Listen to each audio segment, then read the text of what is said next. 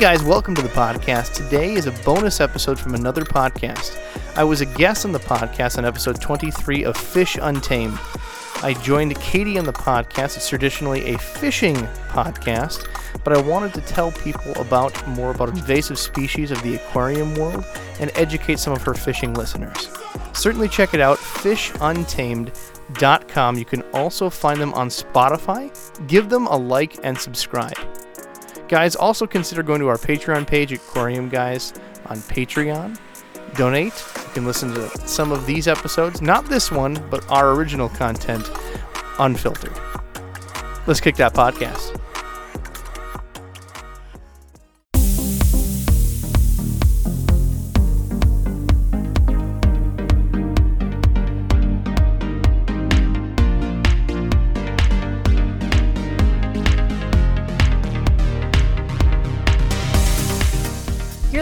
To the Fish Untamed podcast, where we talk all things fishing, conservation, and the outdoors. Today on the show, I'm talking to Robs Olson, host of the Aquarium Guys podcast.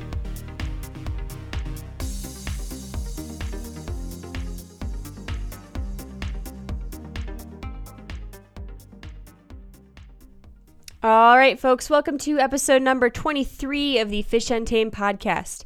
Today, I had a really interesting conversation with Robs Olson from the Aquarium Guys podcast, which seemed like an unlikely match at first. Um, but I was talking to Robs, and uh, he mentioned that he was looking to have someone come on his show to do kind of an intro to fly fishing um, episode as sort of an out of the box series. So I went on the Aquarium Guys, which, if you haven't listened to it, go ahead and just search the Aquarium Guys and it should pop right up. Um, but then we talked about maybe having him as a guest on Fish Untamed. And while I'm not as interested in the aquarium side of things, Rob's mentioned that being a part of that world, he has quite a bit of experience um, learning about and dealing with invasive species. A lot of the invasive species we're dealing with in the US started because someone dumped their tank of fish into their local waterway when they were, you know, over having their pets. And my impression up until this conversation was that most of these invasive species were detrimental because they directly competed with native fish in the area. And while that is an issue, um, one of the big things I learned in this conversation is about all the other ways that these invasive species can have an impact. Um, it goes way beyond just the direct competition or predation uh, between the invasive species and the native ones. But I really enjoyed this talk, super packed with information, um, and just very interesting. So, without further ado, here is my chat with Robs Olson. All right, awesome. Um, I usually start by asking people about their fishing background since that's you know the theme of the podcast. So if if you'd like to talk about your fishing background, Absolutely. you're more than welcome to. Also, maybe just a little background on the whole aquarium side because that as much as I was a, an out of the box episode on your show, this is kind of an out of the box episode a bit for mine talking to the aquarium guys. So um, Perfect. maybe a little background on both. Sounds great. Well, again, I'm Rob Olson. Uh, nice to meet everybody on the on the podcast. Thanks for having me again, Katie. Uh, I am part of the Aquarium Guys podcast, and I'm here to talk to you about uh, different invasive species and maybe lear- learning a little bit about my world in aquariums. To dive in, uh, you gave me a list of details to go over. So again, I'm from central northern Minnesota, and my fishing experiences completely come from around the area. I live in the epicenter. Uh, see, Perham, Minnesota, uh, 30 miles in one direction. That whole stretch is mile per square mile, the most densely populated lakes in the entire world. If you look at the map, there's more blue than green. You drive a mile, you're seeing seven lakes. It's incredible. Some of these lakes don't even have names. There's so many. They always say that Minnesota is the uh, land of 18, uh, 18, th- or excuse me, 10,000 lakes. It's actually 18,000 plus. That that's I I am so jealous of that. Like I've looked at maps of Minnesota and like parts of Canada that are the, that are the same way, and it's just like a sea of blue, and it's it just looks like a like a boater's paradise where you could just you could get around via boat better than better than car probably. So some of the places that they have around here, they actually have restaurants and other businesses on the lake where you can just fish or have your house on the lake. You drive a couple miles down the lake and you're at, you know, like a pizza Mexican joint. and you park your boat on a giant, uh, you know, business dock. It's they even like do a delivery right to your boat. There's a Oh, lot. that's of awesome. like that. So yeah, it's absolutely as you described. The only thing that I think we uh, could use in Minnesota is airboats. That way we can actually cross across, but that's more of a Florida thing. Yeah. Is that just because it's kind of shallow? Like, could you do that if it's just like shallow between lakes, or is there not that kind of uh, setup there where it's is it more deep lakes with land in between? It's a lot of what they call kettle lakes. Okay. So a lot of lakes they have in here, and again, we have every type of lake. The kettle lakes look just like a perfect bowl cut out of the ground. They'll go 30, 35 feet. And some of them are not spring fed. So they're just rain entered. They're not even a river connected. So there's not a lot of marshlands between a lot of the lakes like you'd assume. okay. If you look at the Everglades, you'll see the kind of the same amount of blue on the map, but it's all kind of connected and it's super marsh. That's why Yeah, they okay. airboat is because they have to use an airboat to traverse because airboats are in, inherently more expensive. Mhm. So these you'd have to travel, you know, a farmer's field between lakes. It's just not cohesive to have a airboat. So I assume that's just using the the standard like canoe portage, you know, between between bodies of water. Hundred percent. Okay. 100%. And that's what the you know the boundary water natural area. And I think you had an expert on your podcast talk about his love and passion of the boundary waters, and he was dead on that that whole portage. There's no motorized vehicles back there Mhm. uh, in a lot of sections, and yeah, there's there's whole masses of land where you just have to buck up and carry your canoe. So is that where you got your fishing start in that area?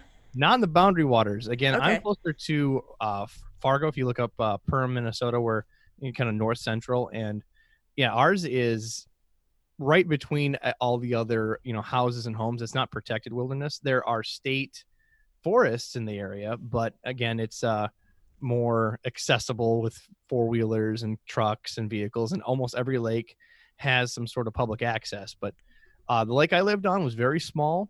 It was it could be recognized as a pond, but it was 70 feet deep, and it had its own uh, seven springs that we counted. From year to year, some springs would plug, some springs would appear, but it was uh, very interesting for us. But no, no portages by where we're at. That's only like an up north in the dense, uh, dense wilderness boundary water area. You know, that's funny you say that because I've gotten in this debate with people before. Um, the difference between a pond and a lake, I think, varies based on where you are in the country. Like where I grew up, a pond was, you know, it could be pretty big and still be a pond. Um, you had to get to the point where you really need a boat to cross it, you know, to call it a lake. And since I've moved out to Colorado, people start calling like the tiniest things lakes. Like there are things that you could swim across in 30 seconds that they're calling lakes. And Right. uh, I feel like that's just such a difference around the country with what what counts as a lake and what doesn't. And in Minnesota, we've always had some sort of misconception of calling lakes. Lakes have fish. That's how you describe a lake. If it has fish, it's a lake. Well, that's not necessarily true because you go down south and they have fishing ponds that are covered in fish. Mhm. The difference is ours, it, when they freeze, can it hold oxygen and, and keep fish alive? Because, you know, I, I just had on my podcast uh, the pond guy, and he gave us instructions on how lakes and ponds freeze. And it's not about them freezing solid, it's about them freezing and not having enough space to have oxygen. So, six feet is generally a rule of thumb if it can hold a fish in Minnesota. Oh, okay. I didn't I didn't realize that. I always thought it was freezing solid too. Yeah, it's got to be six feet, and even then, some ten foot lakes have oxygen issues, so it it varies. And the Minnesota DNR has the probably the nation's largest fisheries in Minnesota. We have multiple fisheries across the country, and you can go to our podcast, aquariumguyspodcast.com, and there's uh, we have Minnesota DNR on our show, and we have one that specializes in walleye uh, farming. So they they literally do Walmart a walleye Walmart walleye fisheries and they have to check these lakes to make sure that they're not going to freeze out that they're stocking for sport fishing and uh, do a lot of research. But no I, I still don't know a complete accurate definition of a lake versus pond. If someone could tell me great. But uh, that's always been a misconception. It has fish it's a lake. But Huh. So so is uh like a farm pond a thing where you are, or would that be like a farm lake if it's got So- if it's got like bass and bluegill in it? you hear a bunch of people in the, in the south the, the south versus us how they treat th- th- things are so different. They do ponds for different reasons. They either do it for their cattle they do it to have water access uh, close by their farmers fields. They do it because they have a hobby thing where they d- dig a tractor and throw bass and sunfish uh, as you say bluegills in there. Um, that is so foreign to us because the minnesota dnr is so protective up here of our natural resources that legalities are thick and through Huh. So if you wanted to uh, dig yourself a pond, there's nothing stopping you. You, as a farmer, as long as you're not within a natural lake, there's lake variances, of course, within like a hundred yards of the lake. You're allowed to dig whatever you want. So you can make yourself a pond, but putting native Minnesota fish into that pond, i you have to have licenses for. You just really? that free free roam. No one can just build a fishing pond like you would in the South. Like someone finds a pond, they throw bass in there on their own. Super illegal. Will get your fishing licenses revoked in some situations. That is crazy. I would I would have never even thought to I mean I, I would look up the legality if I were trying to, you know, eh, put a pond at my house, make sure that, you know, I, I'm you know, whatever, permitted or zoned or whatever for that. But I would have never thought to look up whether I can put fish in my own pond. I would assume that it's my pond. I can put whatever fish I want in there. I, I know that you're not allowed to put fish in, you know, public waterways like that. You can't just dump your fish in there. But and yeah, that's, you that's can't kind set of up your own pond. Nothing. That's that's creating a separate resource that may create a disease that may get into another lake or stream. They're they're very very protective of invasive species and and diseases bar none. So to go even further into that, to even have a fish brought in, say you want to put one in an aquarium, that's definitely illegal in Minnesota as well. You have to have certain licenses to keep fish. They have to be under the bars of live well status. You can only keep them for so long in an enclosure. And if you do, again, you still have to have certain baiting licenses or farming licenses. Now, there's certain people in Minnesota that have um, private walleye farms, and these things are, you know, made for food. You'll see walleye fillets in stores. They have special licenses with the DNR. They have to submit the DNR um, veterinarian inspections to see the health of the fish. It's very much controlled because we're the only state that has this many lakes, and where I'm at, the only place in the world will have that many lakes. They're very protective. You know that makes sense. I mean, it's it's one thing like here in Colorado, most of our you know excluding the the few handful of big rivers we've got and the alpine lakes, which are pretty you know they're pretty isolated from everything else. Um, everything else is essentially reservoirs. Like we don't have a lot of just natural lakes around.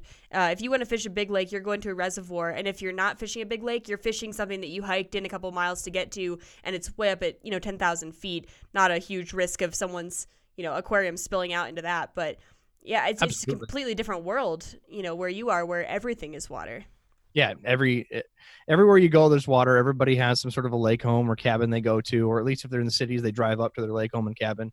It's a different experience. But my fishing, you asked before about my fishing background, and again, my fishing background's up here, so we live and breathe off of the walleye. Everybody loves fall, uh, fishing for walleye. That is the the trophy fish. They have uh, state limits, then they have individual lake limits, and they that's the most farmed fish for the fisher, fisheries up here is walleye. But you know, I've I fished everything that I can in Minnesota. I've fished uh, a lot of northern. I love largemouth bass fishing. It's probably my favorite fishing using a popper, hitting uh, hitting them crisp in the morning on the surface. Pan fishing, we have amazingly huge crappie, probably the biggest crappie I've ever seen. Um, the normal panfish, perch, sunfish. Uh, you know, things that we don't have a lot of is um, we have some gar. You know, like uh, small nose uh, gar. Gar. We do not have alligator gar, stuff like that. I think the biggest fish that we have in the uh, area would be a muskellunge. We call them muskies, hmm and those are so much fun. Yeah. So tell tell me about. It sounds like you've caught them before. So tell me a little bit about the muskie fishing up there. the only way I can describe it, it's freshwater barracuda. They're absolutely massive.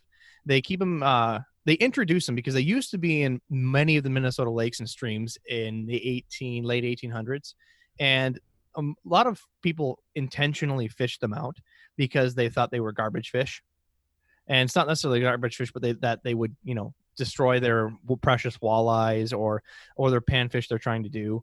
So there's been eh, DNR won't admit this, but there has been reintroduction of muskellunge to a lot of different lakes, and to be honest, it has not affected populations whatsoever. That's completely false. It's just part of the food chain. There's no way a muskellunge could wipe out anything in a lake. However, they're very big. They're very aggressive. You know, 56, uh, 60 inches is not uh, out of question. It's funny that well, not funny. I mean, the white the wiping out of a of a species isn't funny, but like it the thought of out like overfishing by hand muskies is just kind of funny to me because it's like the fish of ten thousand casts, And the thought of people out out there, it's not like you're fishing for largemouth that'll you know kind of eat whatever or or sunfish that you know you can literally throw a bare hook out at times and get them to attack it.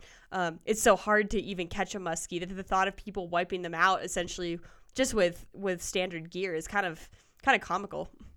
Oh, and you got to remember that when they wipe out, they're talking about having a family reunion and filling a small lake that may be 10 square uh, that's an exaggeration. Let's say 30 40 square acres and just filling it with boats. And this is, how some areas used to do and then it's not like they're intentionally doing it but that's how family reunions are done on a lot of small lakes is they'll go fishing. Like the whole family does they'll have Mhm. eight boats out. It'll be incredible. And they'll spend you know a week's vacation fishing the same lake and that's why the fisheries are so uh, important it's not that the fish can't survive on their own it's just that some of these lakes are more popular than others and Uh-huh. they can get completely wiped out So when you said I, I don't want to get off on too much of a tangent, but when when you say that like some lakes are more popular than others, how does one even choose a lake when there are 18,000 lakes in the state? Like w- what makes some lakes popular and some lakes not? public access versus private a lot of these lakes because the DNR can only afford to put in so many public accesses to these lakes. So they'll pick and choose based on lake size, what type of fish are there, and the population by them. So Okay. if you can get a boat in there, probably going to be more popular than something you can't get a boat in, and you have to just like, you know, grab a canoe and throw it over a ditch. Okay, fair So enough. that's number one. Number two is where's the tourist area? If there's a tourist attraction, they're going to go to the easiest public access lake. Um, there's a city uh, an hour out from Fargo called Detroit Lakes, and there's the Detroit Lake on it. They stock that lake. It is extremely popular. It has thousands of people that visit it every year for their their beaches, and the cities right on the lake. So location, and uh, a lot of times where the people are getting their secrets. Where were they raised? Oh, I've always fished on these lakes. I'm never going to leave. Mhm. So So basically, if it's in a, a heavily touristed area and it's got a you know boat ramp or something, that's just like people are gonna flock there because it's it's like the most convenient place for them to go versus Absolutely. somewhere in the middle of nowhere. Okay, that makes in, sense. in Minnesota, it really abides by no one can own water. So this goes Okay. to duck hunting, any type of uh, you know fly fishing, anything you're looking for. No one owns water. So if you own land all the way around a lake, as long as it's within, I think it's a uh, hundred feet, you have variance to cross someone's private property to get to that lake. I am so jealous of that because we have terrible stream access laws in Colorado. Uh, you can't. So I know like Montana's got good ones where you know you've got up to the high water mark on a river is public, um, and here it's like the private landowner owns up to the halfway point in that river. So if they own river right, they've got the whole river right bank the whole way into the riverbed, halfway through the stream. Um, and if someone else owns the other half, or if they own the other half, you can't go there. You can't touch bottom. You can float over it, but if you even if your boat even bumps a rock, or if you drop anchor, you are trespassing. Oh, And yeah. For a state that you know makes so much money off of outdoor recreation, I cannot, I can't fathom why our stream access law is so restrictive like that. But it is, and I'm I'm really jealous of the states that have a little bit more lenient stream access laws. hundred percent. And the the big thing is there's still tons of private lakes. I mean, there's thousands of completely private lakes because they own so much property around it. Mhm. It's not that much. I mean, I think it's 100 feet. You have to look in the Minnesota DNR website exactly what it is, but it's just if if you can access it within a few feet, that's that's the variance, and that's done for duck hunting. It's done for everything. Yeah, and that, and that seems reasonable. I mean, yeah, if you if you own you know thousands of acres and have a pond in the middle of it, then yeah, people shouldn't be walking across your land to get to it. But I mean, come on, if you've got if you've got a, a major river running through your property, um, people should be able to fish on that. You know, as long as they're treating your land properly. But um, that's that's just a that's a rant that I get off on every time anyone talks about their their stream access laws because it just it fires me up so much about Colorado. Um, and I'm jealous of, of all you You guys. come on to Minnesota, we'll treat you right. You might have to eat leeches though. Apparently, some of the some people around here do that. Really? okay. Well, Oh, yeah. I, I haven't heard of that here, so maybe maybe we're uh, trading off uh, stream access laws for weird weird customs. Mike Rowe, the guy from Dirty Jobs, came Uh-huh. up here. He, he went uh, for a leech leech baiter, right? And sure enough, they fried him up and he ate leeches. Huh? Not not common. That's just that's just a weird redneck thing that you hear about once in a while. I'll have to keep that in mind if I ever come to Minnesota. Right. But to- to answer your question about muskellunge, that's generally done trolling around here. There's not a lot of casting. The lures are as you know big as your panfish or bigger. All right. Um, most people use some type of live bait, suckers, stuff like that, and it's a it's a trolling deal. Um, they they hit exactly like a northern pike, Mhm. so it's just bigger, a lot bigger, and a lot more aggressive. They Right. use spoons, stuff like that, and when you hit them, it's you. A hundred pound test has no mercy on that. You have to have a massive steel leader just to be able to have hope of landing the fish because it'll cut right through steel. It's uh, it's an insane fish, and it'll take your boat for a ride. When you land one, you got to have a nice big. I, we actually recommend sea fishing poles a lot of times to, to hit these things. It's nothing like you have to have braces like you're doing actual deep sea fishing, but it'll it'll pull the boat a ways. It's uh Mhm. it's a big thing to land. Have you caught quite a few? I've got a, uh, a few. I don't intentionally uh, try to go after them often.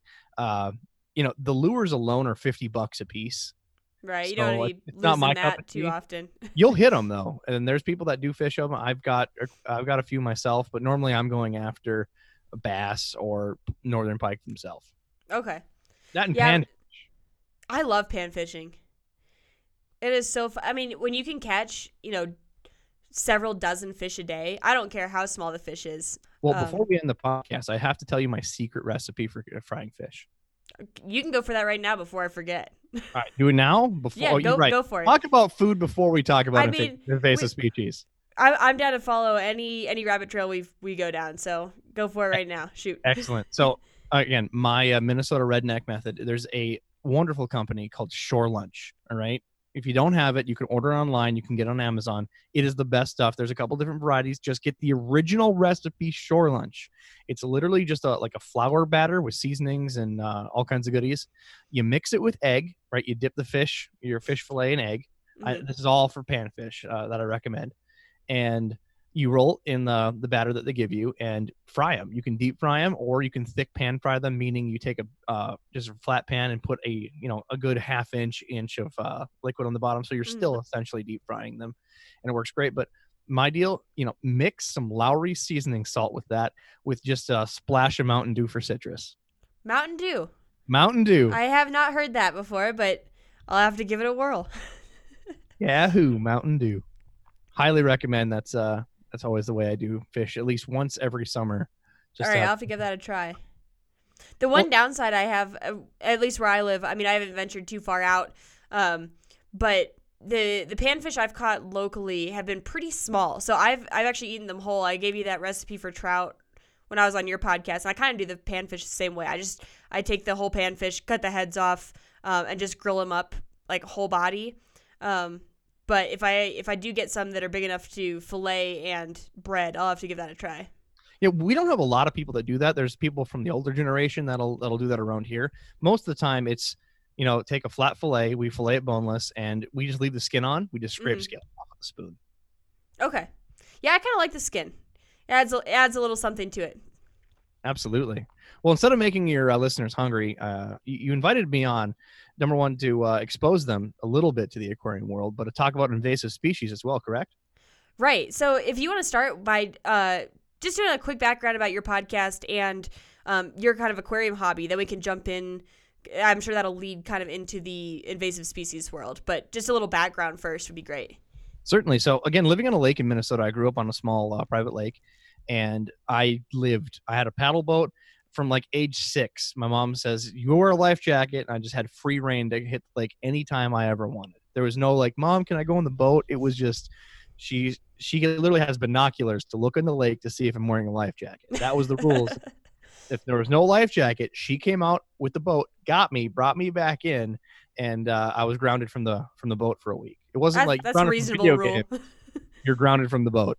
They'll like take the plug out of the boat and say, "Try it now." So, but no, so I, that's where I grew up. I, I grew up, you know, fishing uh, every day during the summer and just love aquatic life. And from a very young age, my grandmother got me into aquariums.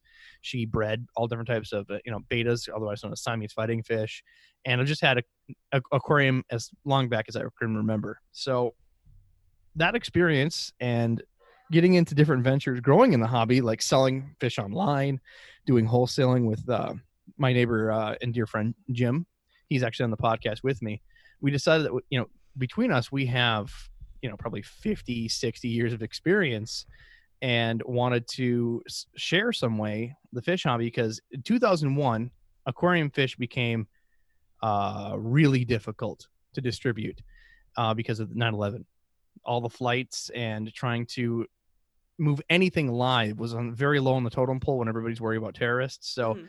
Since then, there's been a massive decline nationwide on the fish hobby, and it's not just uh, the logistics, but there's been a lot of I hate to say it die off of people that are experienced from the 30s to 50s in the aquarium hobby. So the businesses, everything's online. You know, Amazon has killed the main street mom and pop shops.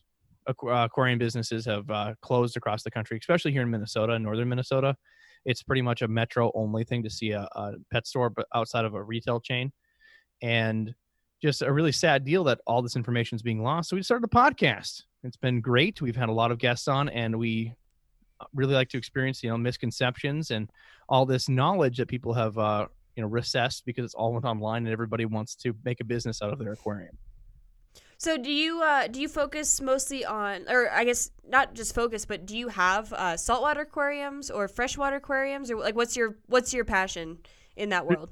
There's generally four things in the world that um, we categorize them in: freshwater, brackish, which is 50% salt, 50% uh, fresh, and Okay. that's kind of like a, you know, in Florida you have fresh and salt. Well, you have fish intermingling that are in like the an brackish- estuary right type, type estuary? Okay. uh, climate, salt water, and then ponds. What's So the I've difference had between all of the and above. freshwater? Say that again. What's the difference between pond and freshwater?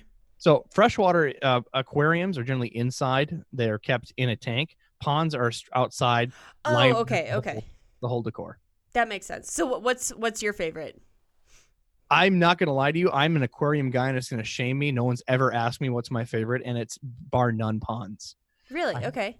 That's a that's a shocker, but I love uh, koi. Koi are, are essentially interactable. You can have fish that you can feed; they're excited to see you, but you can't pet a fish. Mm. koi you can tell them or teach them to do tricks you can hand feed them they like attention they're literally members of the family like a cat or dog Really? there's, there's no fish like a, a a koi and koi essentially is just like a common carp they're just decorative they're originated in asia generally really focused on in japan So do you have a koi pond and and if so, did you have to get all the special permitting from from Minnesota to have those? so the, here's the deal minnesota doesn't care about ornamental fish they only Oh, care really? about native species so you can have build your own pond and as long as it's not connected to a normal waterway you can have any fish you want into it as long as it's not on their invasive species list Oh, okay. so that, you can't have a bluegill but you can have a koi that is so I mean, I'm like I'm obviously not an expert, so I'm not going to say what's reasonable and what's not, but that's so backwards of what I would have guessed. I would have guessed that like if you've got fish that they have there, then you'd be able to have it, but if you have fish that are, you know, completely exotic from another country, then that's when you'd have to get permitted, but it seems like it's backwards. i think this is the perfect segue to talk about the invasive species Yeah. and issues yeah, So- for sure. the thing that they're worried about, and this is done with white-tailed deer as as well in the state, is that they're worried about not necessarily the species getting out, but diseases starting. Okay. So if you have your own pond, for instance, let's make something up, and you bring in your own bluegills, your own bass, and your maintained pond outside of nature because you're going to add food, you're going to add uh, clean it up, you're going to put chemicals in it, whatever else. Right. It's pretty synthetic overall. Absolutely. Could start a disease. And when that disease spreads into other lakes and then is transported with all these boats, because boats, again, do not just stay at the same lake, they go to hundreds of different other lakes because everybody travels around trying different lakes. All of those diseases uh, move. And one of the uh, examples is there's an invasive species, the common carp, which has been introduced. Carp have been introduced across the world. They're a big hit for European uh, fishers. If you talk to someone in England, their biggest fish most likely is going to be some sort of carp. That's why they go fishing in Asia and introduce carp into those waters. They have Asian carp they try to go after. They're carp enthusiasts. So in the 1800s, when everything's getting colonized and established, they added the common uh, Eurasian carp. So this might be a, a Euro- kind of a dumb question. European carp. I apologize. Okay. It comparing it to something like the deer, like let's say chronic wasting disease. I know that you know you go. that's that's a big argument for um, not having things like high fence hunting where all the deer concentrated, or just straight up deer farming. Just having deer in a in close proximity. Um, because they're they're nuzzling, they're spreading the disease, and if that gets into the wild population, then those deer are just walking around giving it to everybody else. Now, if if you have your own isolated pond, what is the mechanism that gets a disease that starts in your pond out into wild fish if it's not connected Deer, by any means to uh, like any rivers or lakes? deer, blue herons, pelicans, Okay. loons, Canadian geese, ducks, anything. It's incredible the amount of stuff. Even otters, uh, fox, anything that can drag species out of it. And here's the example why I mentioned the carp. So the carp have been everywhere, and any place that they've been introduced used to have greenery. Now you'll see brown water, is because carp are diggers. They'll keep continually go to the bottom. They have barbels, and they dig, dig, dig, and dig, and that's their natural uh, method. So the DNR has been trying to figure out for generations how to control these fish. Well, somebody decided to have a single goldfish. The goldfish was in someone's pond. They did not introduce the goldfish. At least this is what's acclaimed. They didn't introduce the goldfish themselves. Some predator, like a heron, like a fox, like something else, took goldfish out of the pond, ate them, and they got into a local lake. That lake had carp.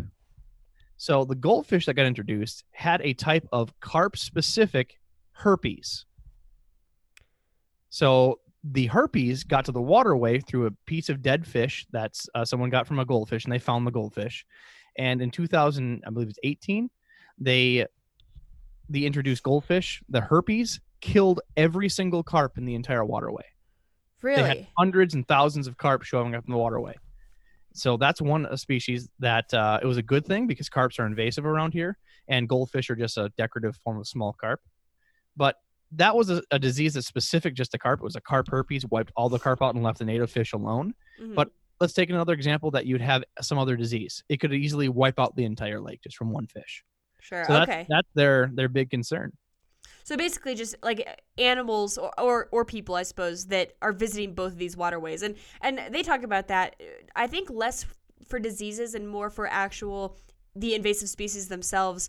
You know, they warn if you've got like felt sole boots on your waders that you need to you know thoroughly dry them out or disinfect them before you uh, use them between different waterways that have different sets of species because you know if something clings onto the especially the felt on your boots you can walk them into other waterways but it's essentially the same thing um, you know these diseases or species are riding on the backs of you know whoever's visiting the waterway and then you know if that just walks into a, a different lake then suddenly what what was produced in your pond is now wherever that other the host carrier took it it sounds like Absolutely. And I can't stress this enough. Like, if I can give one message to your listeners today, is that if you have something that you brought into a tank past your live well, if you have a pond, if you have an aquarium, and your daughter or something wants to get rid of the aquarium, Dad, I'm done with fish. You don't have anybody to give it to.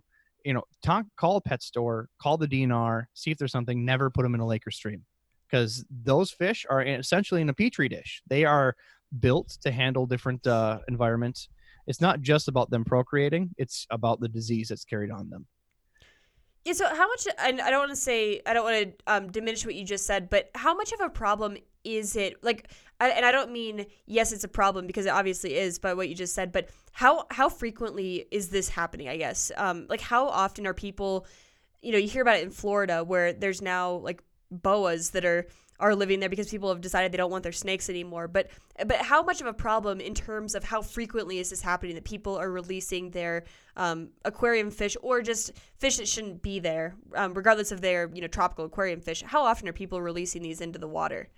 It's happening literally everywhere and there's a culture that's been around especially in the south that they use goldfish for bait. You know Hmm. just crazy amounts of invasive species.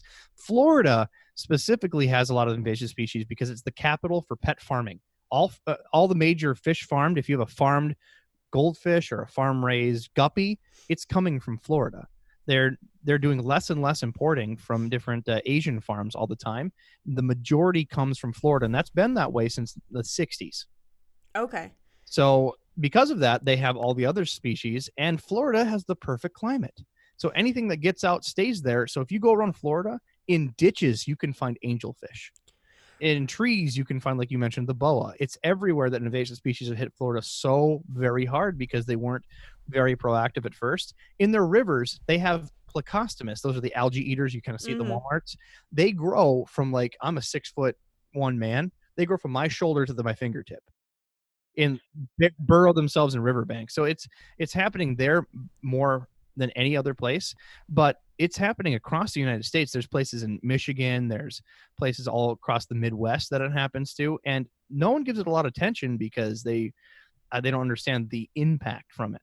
So if a disease hits it, you don't hear a lot of news about a disease because it wipes out the the lake, and it's up to the DNR to try to fix the repercussions. They either have to, you know, chemical the whole lake to bleach it out before they can put fish back into it, or it's just completely ignored because it wasn't a real big fishing spot.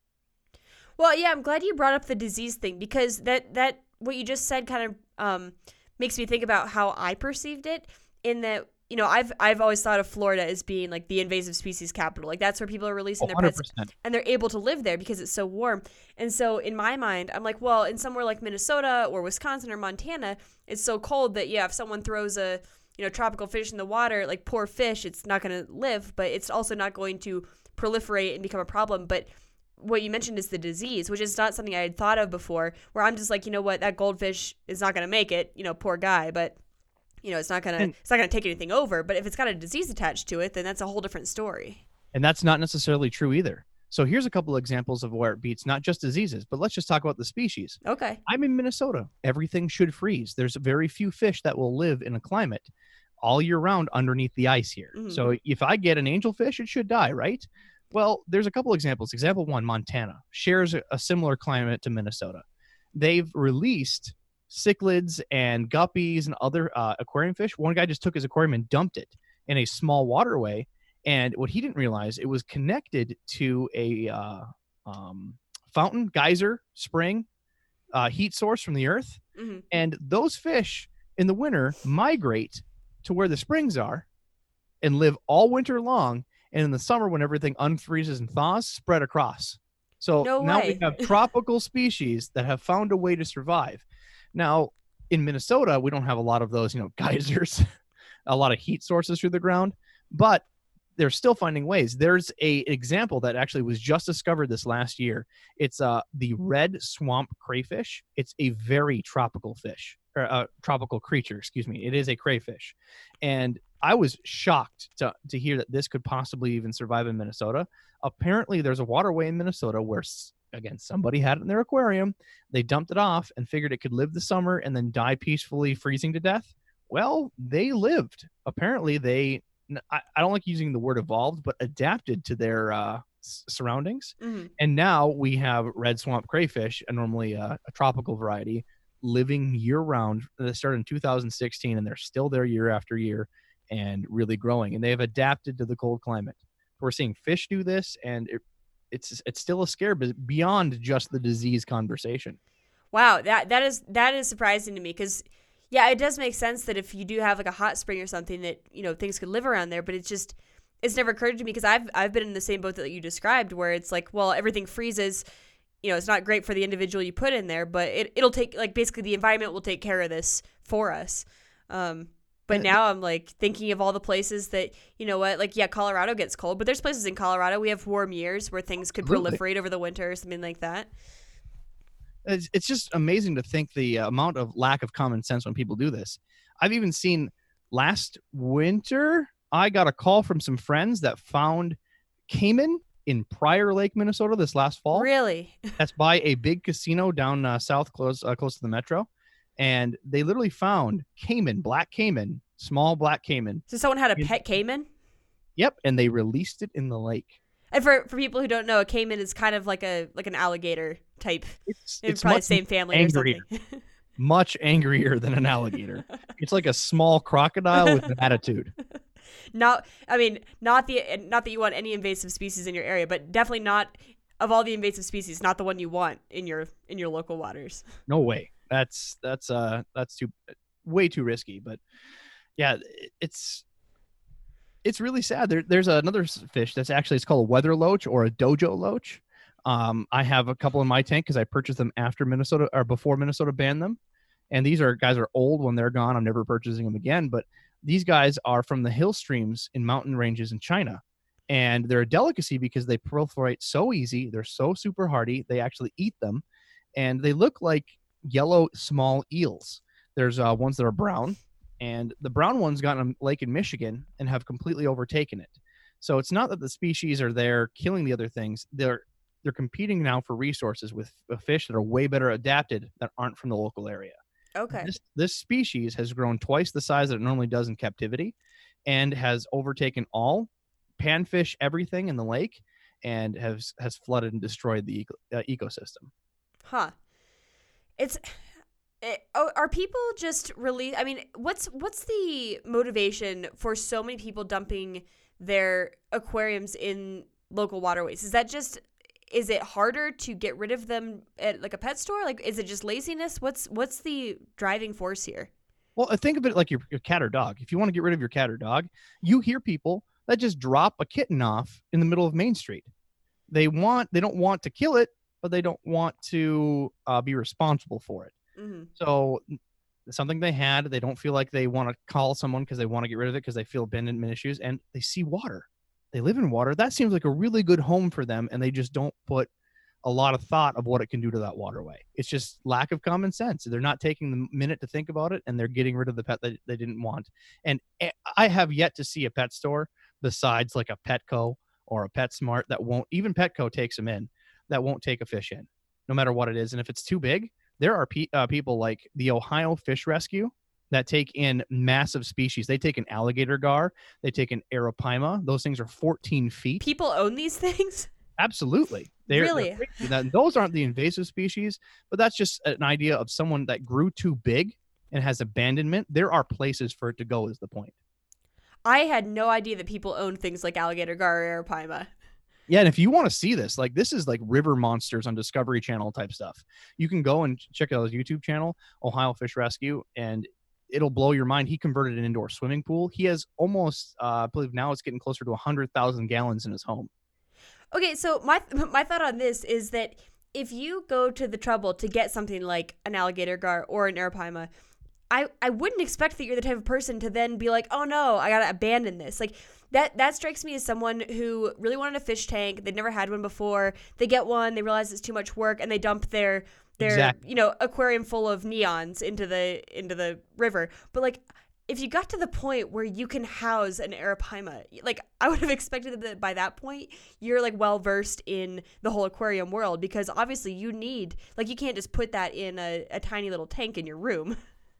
Oh, uh, it comes down to education. People will go through a fish store, and arapaima is a bad example. Arapaima is very rare and hard to find.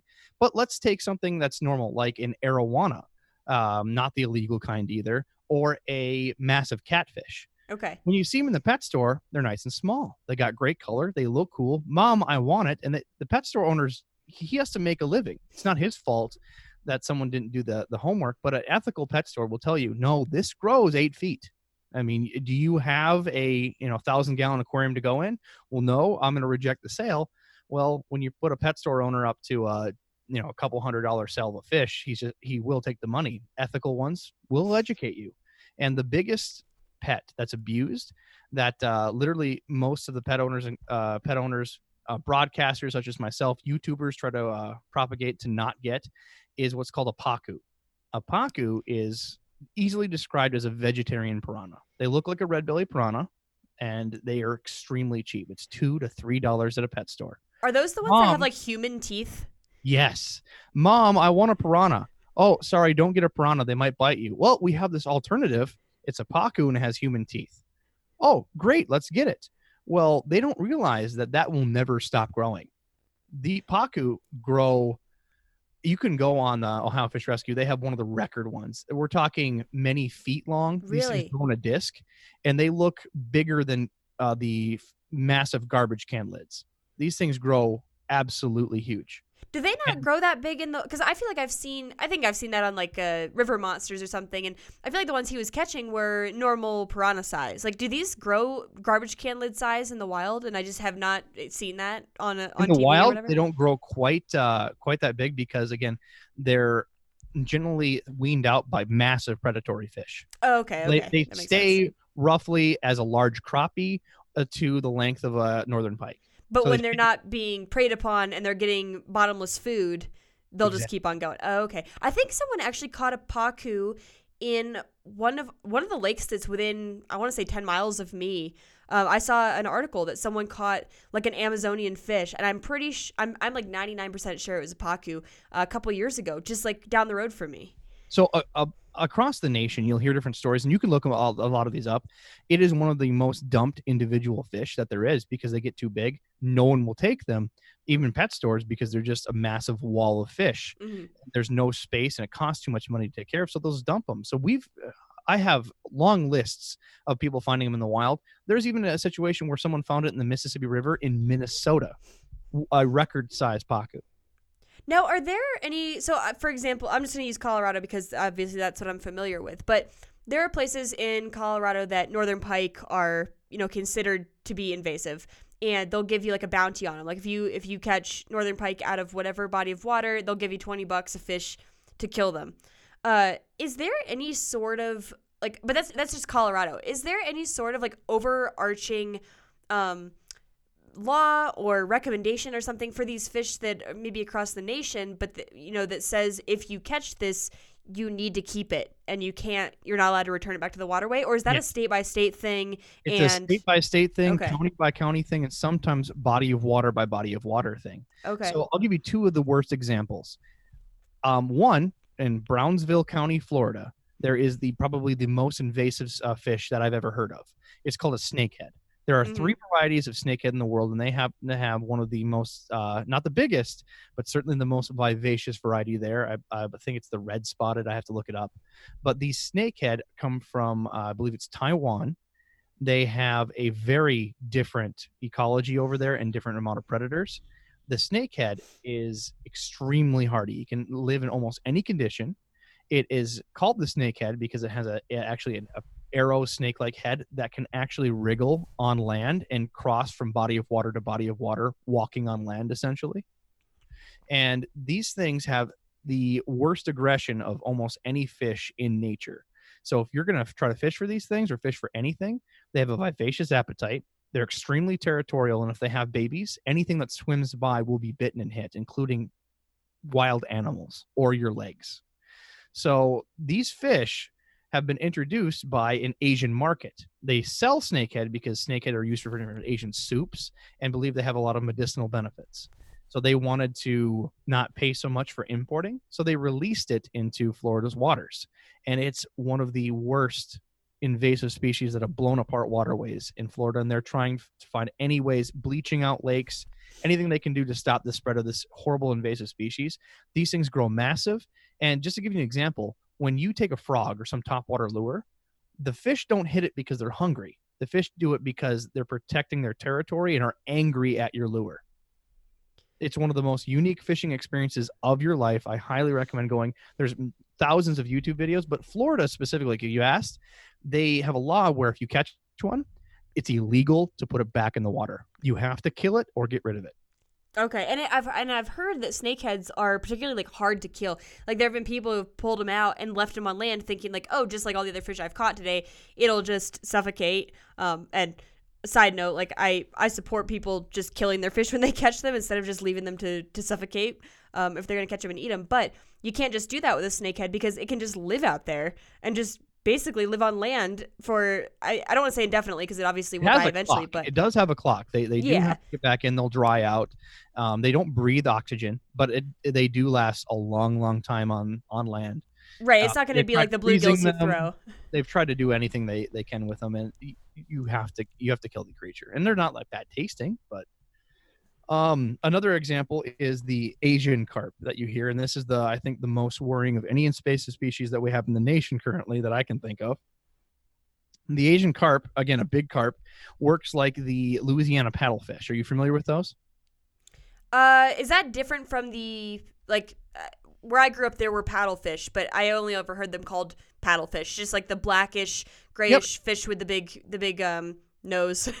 So paddlefish are very beautiful, and they're being endangered by this other species. And how they feed, they're filter feeders, kind of like uh like you expect whales to be. They open Okay. their mouth, Mhm. plankton go in. So they're filter feeders, getting all the remnants from the water. And they're big fish. They have these enormous paddles that they are supposed to be spread across the Midwest. There's some in Minnesota, Iowa, but they're in dire risk because they're following river waterways. So down south, someone introduced another Asian market, introduced the Asian carp. It does the same thing but on steroids. They grow bigger. They are um, mass populators. They their breeding cycles are insane. And again, they came from a different area with different predatory, uh, uh, different predators, different cycle, and they're exploding. They're taking over lakes and completely wiping any beneficial nutrients out of the water because they're filter feeding. Mhm. And these things are coming up in the hundreds of thousands.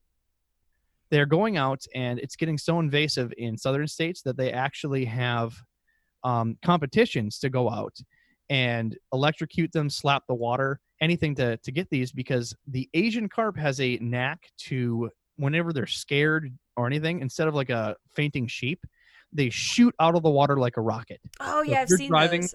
You're driving with a boat, you can have thousands of these, hundreds of these fly out at you. People have been uh, killed by these actually in a boat, but knocked out and anything else. So they try to take um, in big festivals, trying to wean down the numbers, and go out with you know nets, uh, dress up in football gear, anything that they can find. They electrocute them out of rivers, anything because they're completely devastating all of the native species, and they're following up the Mississippi River. So are they just out competing the paddlefish? They're not like directly preying on the paddlefish. They're just out competing it. they're out competing everything because Okay. there's so much uh think of it like the tree right? The uh, ant feeds the gecko the gecko feeds the bird uh, the bird feeds the uh, human you know that, that whole tree of life thing. So in the water the base thing is the micronutrients in the water. That feeds the bugs which feed the bluegills which feed the bass which feed the muskie you know that, that whole Mm. uh, tree of life. So because they're completely devastating the waterways of all nutrients it's decimating any population of any other fish across the river. And the paddlefish is most affected because they're slow breeders and they literally are the first fish to feed off of the direct nutrients. So they're basically like getting in at the ground level and stopping the all. ones to go. Okay. So I think that's an important, important, uh, sorry, important point to make that the because we've already talked about the diseases and something like the snakehead, which is just super aggressive, and then something like the Asian carp, which are just basically out competing everything. That invasive species aren't just something that you know it, it's not just cut and dry that they eat other fish or something like that. Like there's so many different mechanisms of how they can be a detriment to whatever body of water they're in. It's it's not just straight up if the fish has a lot of teeth and is big, it'll be bad, but if it's not, then it's fine. Um, because there's so many different ways for these species to affect the other native species that are in the water. You don't know whenever a fish is introduced that's never been there. You don't know what now it's going to compete with its food. The dojo loach, the weather loach I mentioned before, ate all of the you know small bugs and creatures, anything it could find in the water, compete out the panfish. This is getting the micronutrients to feed everything else in the water, and the whole tree is affected. Whereas, um, I mentioned before in my podcast that over the last decade, freshwater jellyfish have been showing up in all these lakes and streams across the entire United States. They're not taking the nutrients out of the water. They're not showing up as an as a real threat to other fish. In fact, we probably see a couple fish even try to nip at them. They're not invasive. They're a foreign species that aren't invasive. That almost never happens. That is the probably one fluke I can ever find of any fish being introduced into a waterway that doesn't affect another species. That's so crazy that you bring that up right now because my actual my next question was going to be can you where do you draw the line between invasive and non-native? yeah, it, it comes to a ton of research, probably multiple decades of uh, seeing it happen. There's almost never a case where something is introduced that, that hasn't been there before, where it doesn't affect the other species in a negative way. Mhm. The only thing I can ever think of is maybe some plants, and that's even rare. And the freshwater jellyfish, which it's not even on most states' DNR lists that they even exist because they're just not a threat. They don't sting people. They're not in effective waterways in any way that they can find. But almost always, there's it's always labeled as an invasive species. So would something like the common carp be considered invasive because like Yes. it you know it it does it can multiply pretty quickly but like what you know people aren't trying to exterminate it I guess is the is So- the difference. I'll give an example. So when the the carp were introduced in the 1800s, right, we had a lot of pristine waterways with a lot of vegetation. The vegetation supported different creatures above and below the surface. carp were introduced, and they were introduced only in some waterways. So it's not that they were affected everywhere, but the waterways that they were affected ripped out tons of uh, plant life, and because of that, completely changed the ecology of the waterway. You know, pushing out trout, pushing out certain uh, other species. There used to be a species in Minnesota. The last confirmed sighting was 1984 of a blue walleye. Blue walleye, because of other competing species, carp, other things, have been extinct now. And uh, uh, unless someone has some rare reporting of potentially finding one, they're they're gone. So, eh, like, I guess, I guess my question here is like, it's kind of the same thing as like pheasants. So pheasants aren't native to the U.S., but we've decided that we like hunting them. So now there's things like pheasants forever, where people, you know, want to keep them around because they want to hunt them. Um, and now, like, carp fishing is becoming a popular activity. So, you know, is there just kind of like a balancing act between yes, this is an invasive species, it the population has grown more than it should have, but also there's now a group of people that probably would fight for having carp around because they value having it. Um, and it's not having as detrimental as an effect as something like the snakehead, um, because the carp can at least coexist with something like bass without, you know, completely destroying the population. That's on a, a case by case scenario. I'm pretty sure every invasive species that's that's really proliferated to those points have different uh, um, ways that humans are interacting, having at least a positive reaction. Like snakehead fishing attracts thousands of people now to Florida because they don't believe that these fish that jump out of the water at your lure exist. They have you know these uh, tournaments to try to see who can catch as many uh, Asian carp and win a, a grand trophy. They don't Mhm. like the carp being there, but they make the best of it. Mhm. Carp fishing is again a real reaction because we have the species, they're not going away, and there's no limits on them. They're not a controlled species. They smoke them, they'll do what they can with them. And what's really common in Minnesota is they do um I'm trying to figure out how to explain this. Bow fishing is the best way to Yeah. Okay. Yep. they have a flat bottom boat. They put halogen lamps across the entire uh, front bay and sides of the boat, and they drive this around at night and wait for bright yellow carp to swim by, and they shoot a bow to try to catch these fish. I, I know there's other states south uh, in the south that do it.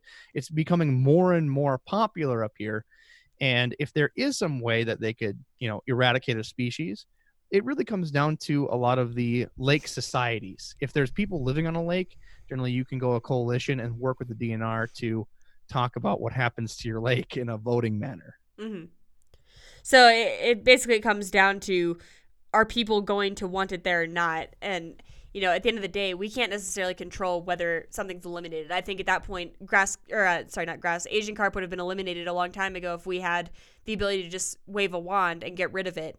Um, but because it's not that simple, you know, there's there's certain species that you can cohabitate with for a little bit longer without much of a problem. And since something like common carp is not as detrimental as some of these other species, you know, people are kind of just making the best of it for the time being because, like, I mean, what are you going to do? Um, they're here. And with zoologists and other uh, scientists, DNR uh, re- uh, regulations, there have been cases where there's been a single body of water that have been completely eradicated everything living in it to stop some horrible species or some horrible disease from spreading to other waterways. That ha- that's happened quite a few times across the United States. Same with the chronic wasting disease you were mentioning earlier. In Europe, I believe they made a decision. I believe it was in the Scandinavian countries to wipe out the entire existence of caribou and then bring in some after the chronic wasting disease was done to make sure that chronic wasting disease was never there again. And that's very successful. But they had, you know, time research behind it to see what's the impact of us deleting the body of water or deleting that species from the area and reintroducing it. Mhm. There's impact and pros and cons, but it's not out of the question if they, they they'll find a wand, but for the entire Mississippi River to be done for Asian carp, it's pretty pretty impossible. Right, and you're also fighting with the public who, you know, if you just said that you're going to wipe out every fish in whatever body of water, you know, people are going to be angry regardless of whether it's in their best interest overall. You know, it's hard to Well- convince a giant group of people anything like that. if I told someone that I'm starting a new podcast, there's going to be someone that doesn't like it. But Right. I just hope that uh, the collective at least make their opinions known and everybody's doing their best not to dump their aquariums in the water. Yeah, so that that's kind of leads me to my last point is like what apart from just don't dump your aquariums, like what is the solution to this? I'm not asking you to, you know, again, wave your magic wand and fix all this, but like what are there are there any like obvious steps to at least help the problem? Like I mentioned earlier, if you if you got waders with felt sole boots, you need to dry those out or disinfect them before you, you know, carry um organisms from one body of water to an, an unconnected body of water elsewhere. But like are there any other steps that people can take? The best things that you can do besides don't dump your aquarium in the water is essentially for boaters. Boaters uh, do the the biggest hitchhiking, and it's not necessarily a fish species; it's plants or or uh, mollusks. Okay. We have a big crisis across Minnesota for um, Eurasian milfoil. Milfoil can completely choke out water from the top to bottom, no matter how real deep it is, and they have to use churning machines to rip out milfoil to essentially just even open up the water at all. It's a plant that grows every inch in the water. They have um, zebra mussels. Zebra mussels, again, take beneficial bacteria out of the water. And frankly, when you step on them, cut your feet open. So, the, those are the most prolific species that a lot of waterways are, are concerned about. And always, whenever you take your, your boat in and out of a water, clean your boat, drain your water, and if you can, let it dry five days that will take care of most of the invasive species a bit. Always inspect and clean your boat. Yeah, I know a lot of waterways also have like a boat inspection. I'm not sure what all they're looking for, but I assume some of it has to do with asking you about, you know, where you've been using your boat recently and and what steps you've taken in between then and now, um, before you th- oh yeah, before like you're allowed Fourth to of July launch. weekend. Fourth of July weekend in some of the most popular lakes in Minnesota, we have DNR that go to the boat entrances, and before you la- uh, launch your boat, they'll ask you where you've been. You know, did you clean your boat out? They'll check your uh, the back of the ballast of the boat to make sure you drained it before going into the new waterway. Mm. It, they'll they'll uh, they'll do it uh, as much as they can, but you know, with 18,000 lakes in Minnesota, it's impossible. But they you just got to remember to be ethical and do what you can. Right, and don't and don't dump your aquarium in the water. Don't don't dump your aquarium into the water. If you have a fish that you need to get rid of and you don't find a home, talk to your pet store. If they can't take it, I got a man named Big Rich that will easily take whatever big fish you got. Uh, he's a he, he's a friend of mine from the Ohio Fish Rescue. Certainly, uh, contact me, contact him. There are people. Don't put it in your river. I think uh, I saw recently a, a Plecostomus was found in the Animas River here, um, and whoever pulled it out, it was like I think it was dead on the side of the river bank. But um, that was a fish I had in an aquarium when I was a kid, and I remember I saw the picture of it, even though it was like half decomposed. I, I recognized it as something that shouldn't be here. Um, so it's de- it's definitely not. I, I know it's easy to think this is a Florida problem, um, but like I said, someone caught a pacu a couple miles from my house.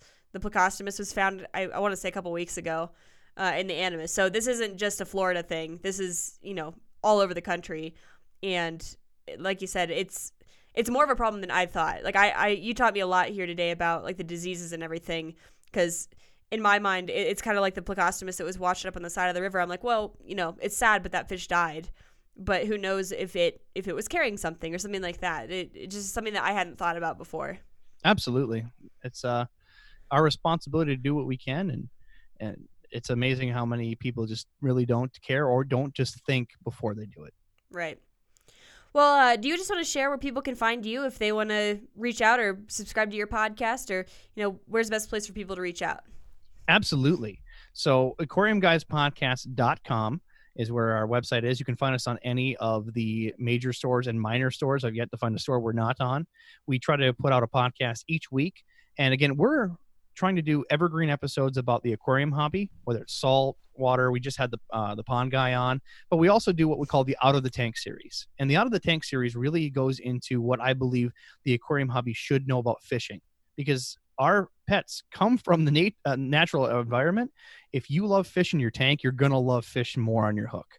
So I've been going through showing them uh, DNR specialists, the baiting industry. We just had you on for fly fishing, and it's been a, a great series. Certainly, come uh, give us a try, subscribe, and if you again, shout out to the Ohio Fish Rescue if you want to donate a fish to uh, that you need to get rid of. We'll we'll make sure it finds a home.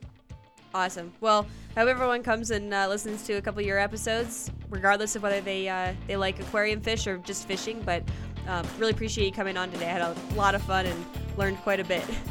Was my pleasure. All right, and that'll do it. As always, if you liked what you heard, I'd love for you to go over to Apple Podcasts or wherever else you listen to podcasts and subscribe to the show there. You can also find my episodes on fishuntamed.com in addition to articles about fly fishing every two weeks. You can also find me on Instagram at fishuntamed or on Go Wild under my name, Katie Bergert. And I will be back here in two weeks. So until then, bye everyone.